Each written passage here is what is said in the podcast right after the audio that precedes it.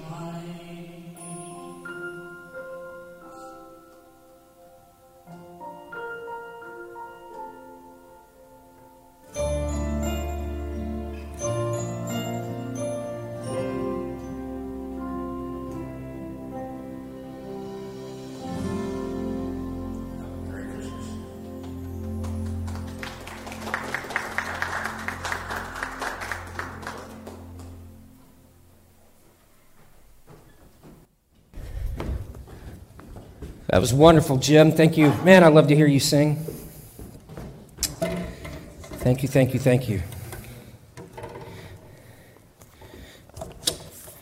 Well, we're right on the edge of Christmas. I'm excited. We have a little tree set up in our house this year. Well, normally we have we have a, a big tall one. I mean, it's it's big but we went smaller this year. One, because it was easier, but two, that new dog of ours. I was telling my veterinarian friend this week, is the most passive aggressive animal I've ever seen. He, uh, and he's done well with the tree. He's only knocked it down once off the table. but, uh, I don't know, he's kind of like some of us sometimes when things don't go our way. He'll want our attention. He did this to Stephen and I the other day. We were sitting in the kitchen talking to each other at the uh, little breakfast bar there. And he was barking and wanting to go outside, but he had just been outside, and he's uh, part husky, so he talks to you when he's not happy. And uh, he was interrupting us and being loud, and finally I said, Go lay down! And he walked off. And about 10 seconds later, and he does this all the time, he comes walking back into the kitchen where we're sitting, and he has a napkin that he's found somewhere. And then he lays down right next to us and begins to tear it apart. And so he will go and find something that he knows he's not supposed to have. Go, fine. You won't pay attention to me? I'm going to make you pay attention to me. And he does it all the time. And it's kind of hilarious most of the time.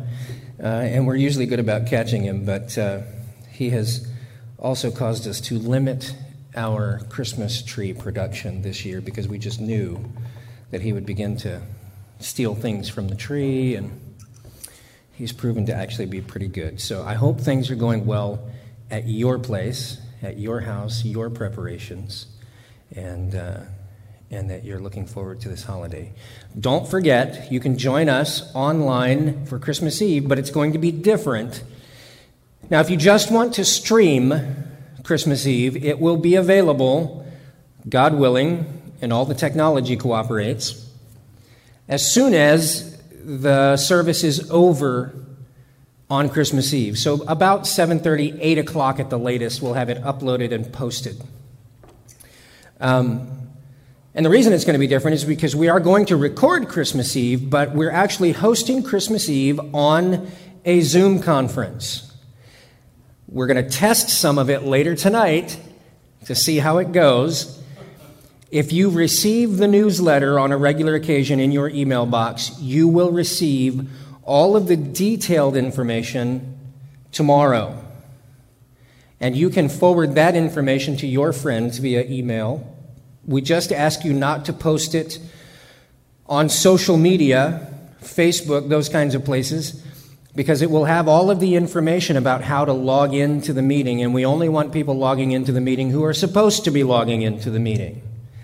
Um, and so, the one way that we avoid that is we don't put the meeting ID and the password out on public forums. You have to receive them directly. So, that means if you're not on the mailing list and receiving the newsletter, you won't get the information. So if you want it, write this down. Email zoom at c3ak.com and say, I want the deets, I want the details on Christmas Eve, and we will send it to you. Or you could also just email us and say, Put me on the newsletter list. And then when the newsletter goes out tomorrow, you will get that information and so much more that we send out each week. And then we'll have our regular newsletter probably again later this week.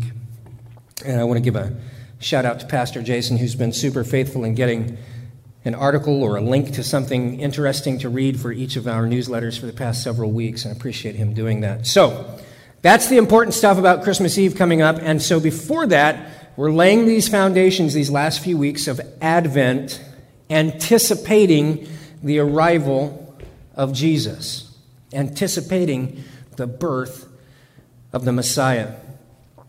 And uh, oh, let me say one other thing about Christmas Eve, as since we're thinking about that. Uh, some of the other details, if you don't happen to be on the newsletter list or you haven't read your newsletter, we have here available for you. Today, uh, I don't see him in here, but he might be. Uh, one. One o'clock today, between 1 o'clock and 2 o'clock today, right here in front of the church where the drive through is, Pastor Jason will be available to give to you, if you would like to come and pick them up, brand new Christmas Eve candles that you can have at home to do your own candle lighting as you join us. As well as we have some beautiful little gift packs that were created, put together by our EKG group, uh, led by Jim and Jan. And uh, we would love to give you some of those to have for your household. If you have friends that you know are going to attend and you want to pick up stuff for them, you can do that also between 1 o'clock and 2 o'clock today. And then again, Tuesday, 5.30, 6.30, Tuesday. Tuesday between 5.30 and 6.30 right out here in the drive-through. That'll be your last opportunity to pick up the stuff that we have for you. All right, so uh, I really hope that you'll join us and uh, pray for us that everything works like we want it to because it'll be fun if it does. If it doesn't, it'll be a train wreck, and, you know, that'll be what it'll be. Um, even if it's a train wreck, we'll still have something to post for you that you can enjoy later, all right? But we're preparing for that celebration. We want you to be prepared at home to celebrate with us. So come and pick up your items, um, take advantage of those, those, those opportunities, and then join us uh, at 630 on Christmas Eve uh, for our Zoomy Christmas Eve service. We've been thinking about these themes of Advent peace, hope, joy, Today we arrive at the fourth one love. Love. It's a big word, it's a big concept. Lots of different ideas in the world and in culture about what love means. It shouldn't surprise you, of course, that the Bible has much to say about love and what it is, what it looks like, what love does. I hope to give you a slightly different perspective this morning about a very famous passage of Scripture related to love. And it kind of makes me chuckle when I think about it, and it might make you chuckle a little bit too when you think about it. But um, our foundational passage this morning is just part of the story. We've been telling a part of the Christmas story each week, and this morning we, we capture another part. It's in Matthew chapter 2. Starts in verse 1, right there at the beginning of Matthew chapter 2. And it says this Now, after Jesus was born in Bethlehem, remember we talked about this last week, Bethlehem the house of bread, the house of bread. Jesus said that he is the Word, and then he also said that man doesn't live by bread, but rather by word that proceeds from the mouth of God. Jesus is the bread of life. He's born in the house of bread, the city of David called Bethlehem. Now, after Jesus was born in Bethlehem of Judea, in the days of Herod the king, behold, wise men from the east came to Jerusalem, saying, Where is he who has been born king of the Jews? For we saw his star when it rose and have come to worship him. Now, have you seen this bit in the news of late? That on December 21st, winter solstice, the darkest day of the year, for the first time, I think, or for the, yeah, for the first time since 1240, and then I'm not sure what the date is before that, but a long time ago. Jupiter, Saturn will align in the eastern sky. And if you've been looking, of course, lately we've had a lot of cloud cover, so you can't see it very well. But when it's clear, I don't know if you've noticed, but Jupiter and Saturn have been just brilliant in the night sky. But on this particular day, they're going to have a convergence, they're going to overlap and there are some scholars who think that this might be the Bethlehem star because it'll be extraordinarily bright in the sky. I'm not sure if we're going to be able to see it here because it'll be on the eastern horizon, and we have mountains over there. But it might be at certain times, or if you can get high enough, you might be able to see it. But it's going to be vi- visible through uh, much of the world, really, uh, all over the world. And uh, hopefully, we'll see some good pictures of that. But in any case, what we see there, if we're able to see it or see pictures of it, might look a lot like what these wise men described that there was a, there was a unique celestial event that occurred that marked the time of Jesus' birth. And they, through their studies, thought that there was something significant about that, and in their own words, they followed this star. They associated it with the Messiah, the King of the Jews, and they traveled to go and find him. And as you might imagine, they got in the vicinity, but then they needed an address. No, uh, no Google Maps available. You know, you have arrived. Uh, they're just like, well, we're close, but Exactly which house is he in, right? So, now when Herod the king heard this, he was troubled, and all Jerusalem with him. All right, let's stop right there. Why is King Herod troubled? Because he's the king. And these guys have just said, and they're very, I'm sure they're, they're, they're dressed in fine appointments. He knows that they are are learned men, scholars. They study the stars. Uh, they've divined some sort of knowledge that, that, came from studies that were outside of themselves, and they've arrived at this place. And they've just announced that they've come to see this, this person who is called the King of the Jews. And one thing King Herod did not want, he was not interested in, was an uprising of the Jews to challenge his authority and his kingship. And he's like, well, who's this, who's this guy? Who are they talking about? And he was troubled. And then notice that it says, and all Jerusalem with him. Now, why would all Jerusalem be troubled if the king was troubled? Because the king is not a good man. And when this king is troubled, bad things happen. It's kind of that, you know, if mama ain't happy, ain't nobody happy, except it's if the king ain't happy, nobody's happy. All Jerusalem was troubled with him. And assembling all of the chief, chief priests and the scribes of the people, he inquired of them where the Christ was to be born. And they told him, they went back to the prophecies. They said, In Bethlehem of Judea, for so it is written by the prophet. And then they quote the prophet For you, O Bethlehem, in the land of Judah, are by no means least among the rulers of Judah, for from you shall come a ruler who will shepherd my people, Israel. All right? Now, King Herod takes this seriously. He, he is indeed troubled by this, and he makes a plan. So then Herod summoned the wise men secretly and ascertained from them what time the star had appeared. And what we learn from this is that uh, what Herod's trying to reason out here is you guys followed this star. You came from a long way. You know, you didn't get here yesterday. There was no direct flight from wherever you came from. You had to travel over much land and hardship to get here, but here you are.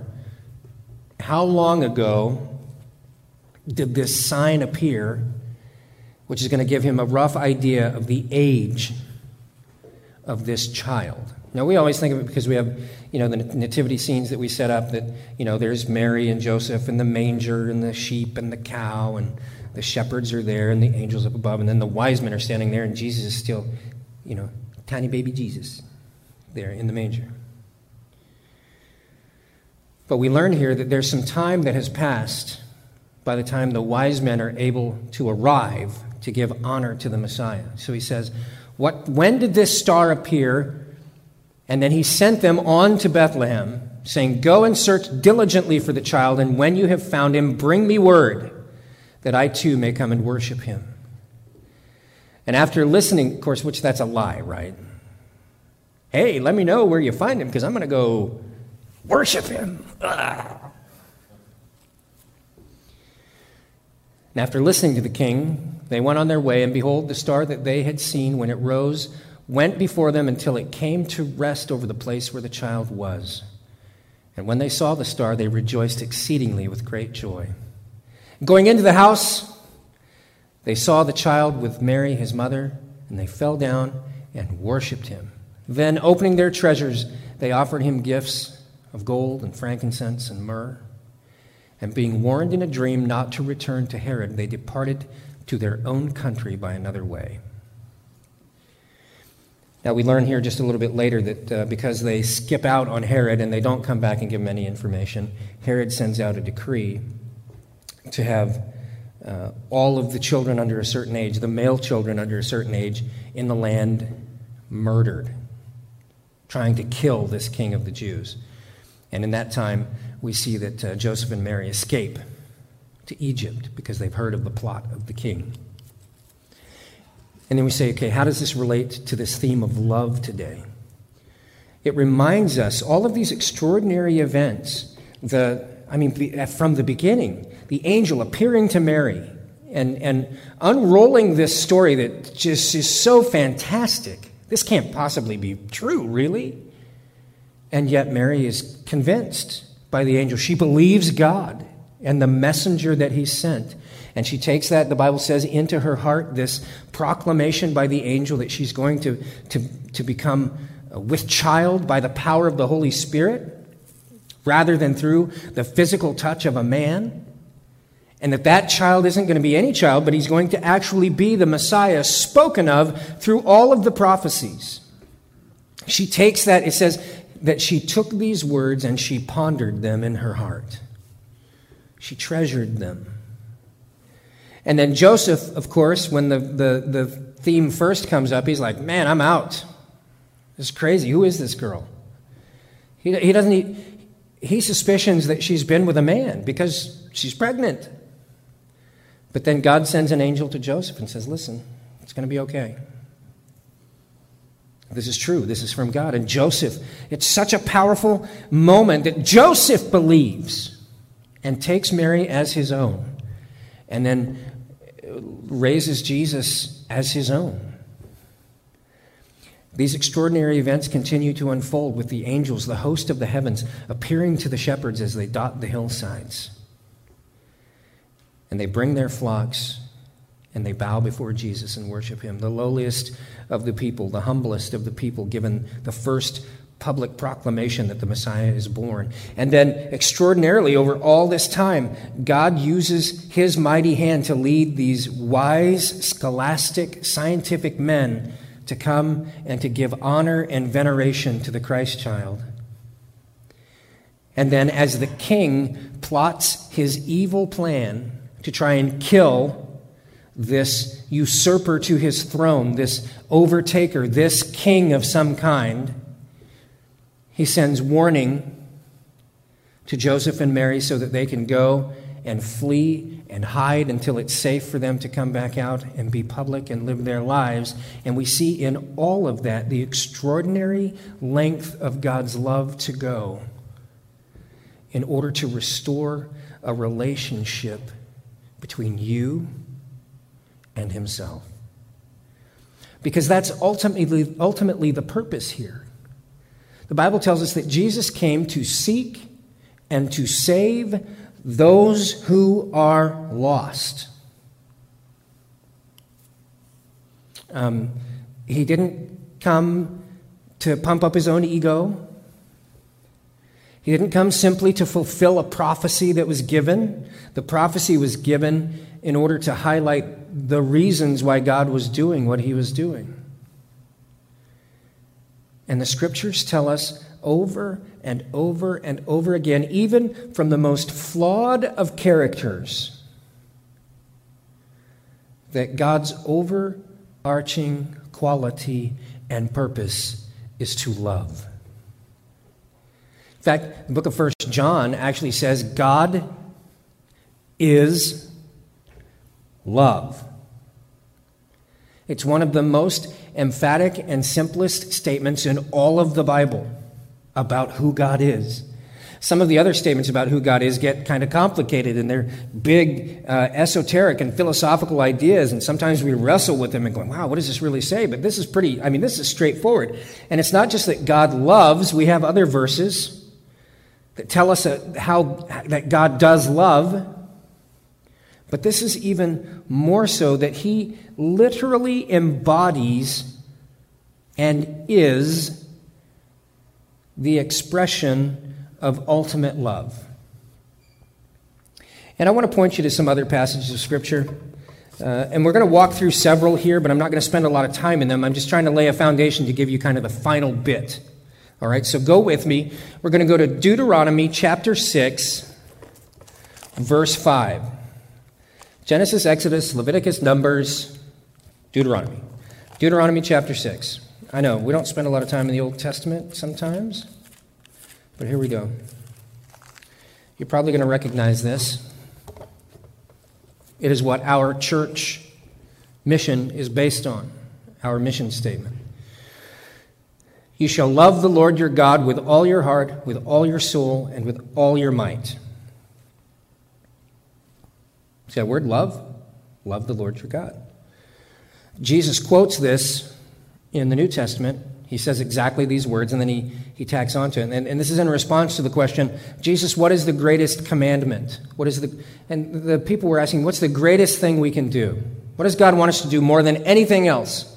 And Jesus says, you, you know the greatest commandment. You shall love the Lord your God with all your heart, all your soul, and with all your might. And the second is just like it love your neighbor as yourself. On these two things, Jesus says, hangs all the law and the prophets. Which means if you want to understand anything else in all of the Bible and anything else about, God, what, about what God desires for you to do, for you to be, for us to be towards one another, this is the place to start. Everything else is seen through the lens of these two things love God, love people. It is not any more complicated than that. Religion wants to complicate it beyond that and equate it with how people dress, what kinds of jobs people have, what kinds of music they listen to, what their speech is like, what their philosophical beliefs about certain political ideologies are. But for the Christian, this is it.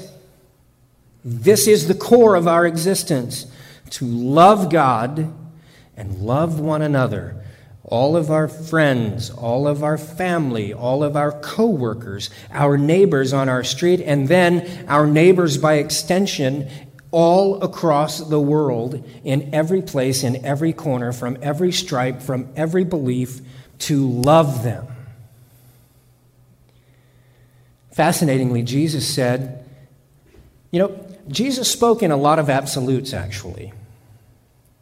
It's a very gray world for us often. But Jesus was fond of some absolutes. Another one was, by this one thing. Every time we do this, Jason, you know where I'm at. Is one thing, Carly. What's the name of that movie? City Slickers, thank you. Jack Palance. You young people don't even. I can't come up with it because I'm old. I can't think of the name because I'm old. You don't know it because you've never heard of it. But it's good stuff. Go watch it. One thing. Jesus says, By this one thing, people will know that you're my disciples, that you love one another. It does make you wonder, especially in today's climate, when people look at those who call themselves Christians and go, hey, those really, those are people that follow Jesus?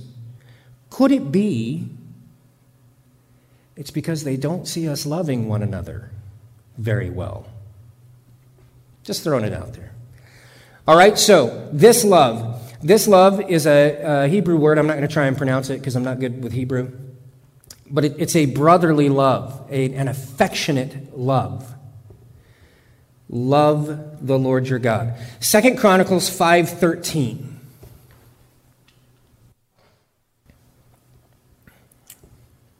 Mm-mm. Wow, did I write that down wrong? I mean, it's a wonderful verse. Oh, there it is. I see it. It's the last half. All right, so uh, there's all this stuff about praising and singing in unison and blowing the trumpets, and woo, it's a great time.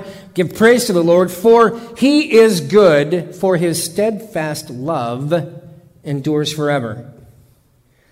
The Hebrew word here, and I want to point out to you, there are different kinds of love described in the Bible. They're literally different words translated often as the same word, love. This is why it's important if you want to really dig into your Bible, get you like a Strong's, called Strong's Study Bible. It'll have where you can link to the Greek and the Hebrew words, and it'll give you the, the broader definition. It'll tell you some of the other things that are contained in this word. It's kind of like we talk about that, uh, you know, the native language has so many words for snow, and here we, Anglos, we have one snow. But they have all these other words to describe it. And we find that in some of these beautiful ancient languages especially. And so in 2 Chronicles 5:13, your steadfast love endures forever is his goodness. It's a, it's a love that is goodness and kindness. Matthew chapter 5, let's jump to the New Testament. Matthew chapter 5 verse 43. You have heard that it was said, You shall love your neighbor and hate your enemy. That's the way people thought. And of course, Jesus goes on to say, but I tell you that's not right. You should also love your enemy. All right? And the word here is agapao. And it's close to another word we're going to talk about in just a second agapao in the Greek. And it means to welcome, to entertain, to be hospitable. So Jesus said you should just you should be kind to other people. You should show goodness to other people, even your enemies. All right, we see that word again in Mark chapter 12, uh, verse 30 and 31. Same word, agapao. It's interesting because this is the Greek version of the word from Deuteronomy, right? Because this is Jesus quoting. Love the Lord your God with all your heart, all your soul, all your strength. And uh, the second is like it you shall love your neighbor as yourself. There's no greater commandment than this. That word there, agapao. means be, be kind to God, show goodness to God. And then there's a third one, and we find it in John chapter 15, 13. John chapter 15, 13. Uh, I definitely wrote that one down wrong. Let me look. I know it's in John chapter 15. What's that? Oh, there we go. All right. 1513. Don't, don't, don't.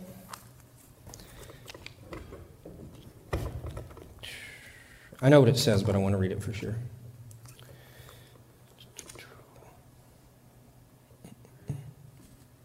There we go. All right. Greater love has no one than this that someone lay down his life for his friends.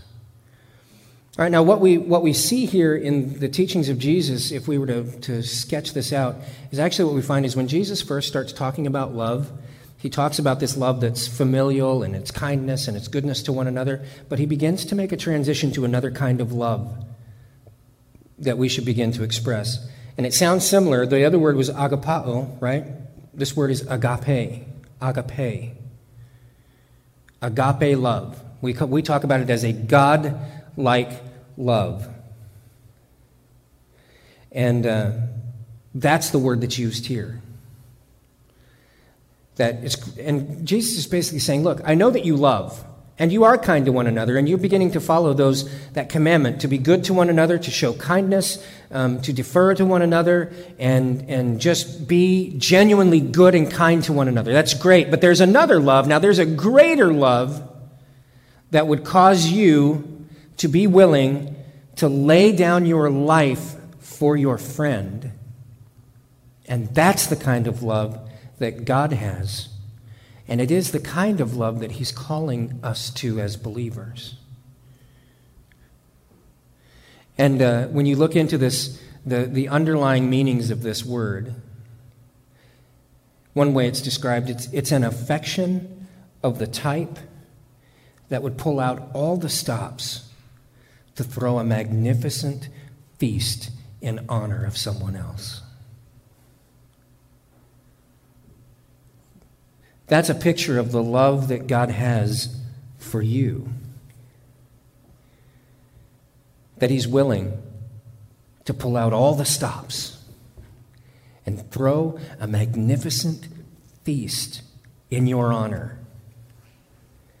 And we see that demonstrated in the lengths to which God has gone to bring Jesus to us, to preserve him when he was threatened, and then ultimately for Jesus, as the Bible says, to willingly lay down his life for his friend. You. You are a friend of God. And he gives his life for you. And then finally, to, to, to put an end cap on this, 1 Corinthians chapter 13. And this is what makes me chuckle a little bit. And it's not a criticism, um, but almost every wedding ceremony you've ever been to uses 1 Corinthians chapter 13. In fact, it is commonly referred to, I should have had Jim say this for me because he's got that deep voice, the love chapter. Bow, bow, bow, bow, bow. The love chapter. And it is. It's all about love.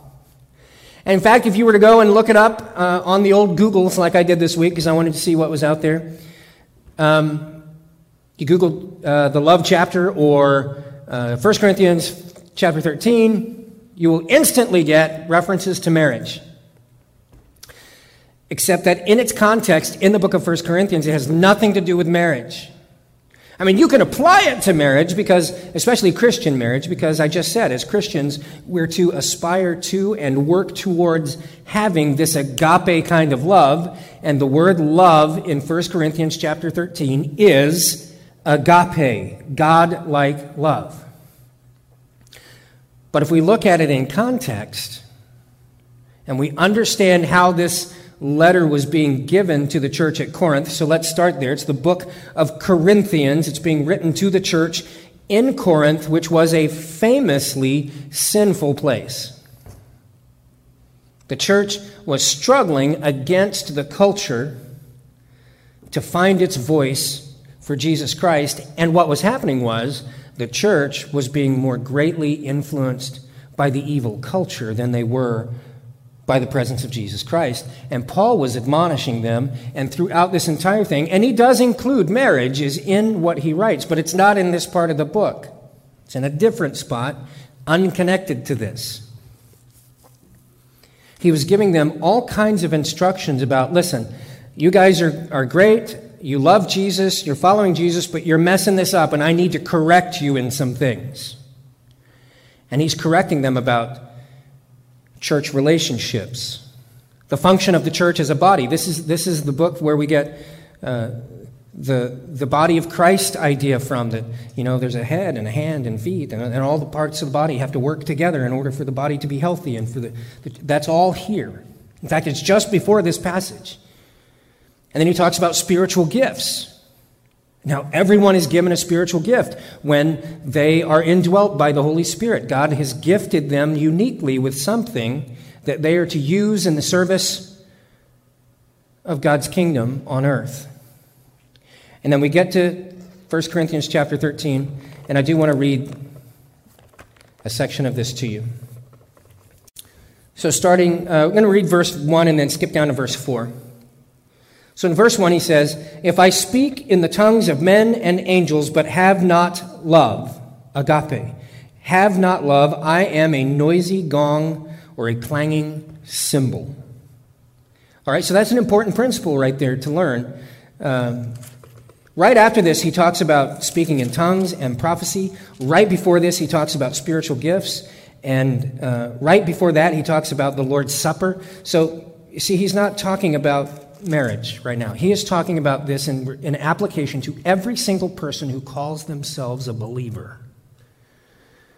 That the love that God showed in bringing Christ to us now, this is the love that we should be expressing. And he says, if I'm not doing that, if I don't have agape love, which is a love that is willing to lay down my life for those around me, my neighbor, and I'm talking about anything, it's just noise. And why is that? I think we see a lot of it in our culture today. People know that when you don't actually care about them, even when you say kind things, they don't really, it doesn't really mean anything. But certainly when you say things that are hard or challenging, and they know you don't really love them, they will reject everything you say as noise. And I got to tell you, in a lot of ways, the modern church, especially the American church, as it blends nationalism with its faith, is messing this up in a big way. And we are dangerously close as a, as a a large entity, a universal entity of losing our voice to speak to the nations and the people because the message we're giving is the wrong message because it doesn't start with love. It starts with animosity. It starts with conflict. It starts with brokenness, and out of that, all people hear is a clanging cymbal and a banging gong. And if we would start with love, we would have a different discourse. All right, and then we go into verse 4. And this is the thing. If we cast this like we do in most marriage ceremonies, and it, I'm, I'm 100% sure it was in ours. I don't remember a lot of ours because I was so busy looking at my beautiful bride. I don't remember a lot of what happened, but we have it on video, so we go back and look at it have this great picture of when she walked through the door back there that my friend took, and man, the look on my face, I was just like, I was gone. I, I sang a song that I wrote that I can't remember, but it's also recorded. And, uh, and I don't remember much else after that. just being there with her. And so we tend to think of it this way, this passage, because we hear it associated with that ceremony so much. Love is patient, love is kind, love does not envy or boast, it is not arrogant. It is not rude, it does not insist on its own way, it is not irritable or resentful. All right? All that stuff. We get, we get these nice, lofty, pious words, and everybody's looking at each other with lovey dovey eyes, and it's awesome. It's great. But that's actually not what it means, particularly. We should embrace that in our marriage relationships. But Paul is giving a very specific and I would, I would argue, a powerful, a, an insistent, a corrective direction to the church at Corinth. And the church of America should listen to this because they were messing it up. And I think we're messing it up. So hear this not in a romantic context when the writer writes it, because he's not writing it in a romantic context. He just said, if you don't have love, everything you're saying is just noise. And then he says, and this is what that love should be love is patient, love is kind. Love doesn't envy or boast. It's not arrogant or rude. It does not insist on its own way. It's not irritable or resentful. It does not rejoice at wrongdoings, it rejoices with the truth. Love bears all things, believes all things, it hopes all things. Love endures all things. Love never ends. As for prophecies, they will pass away. As for tongues, they will cease.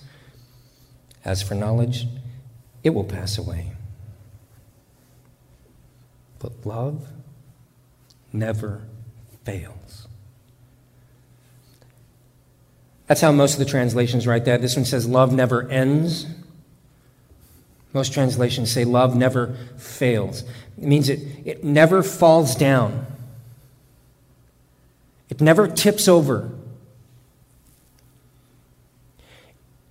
And I think for me in my spirit, when I hear that as an admonition, as a directive, as a correction, a little bit of a, a chastising and a discipline, it makes me think more carefully about how am I speaking to and treating and thinking of my neighbor.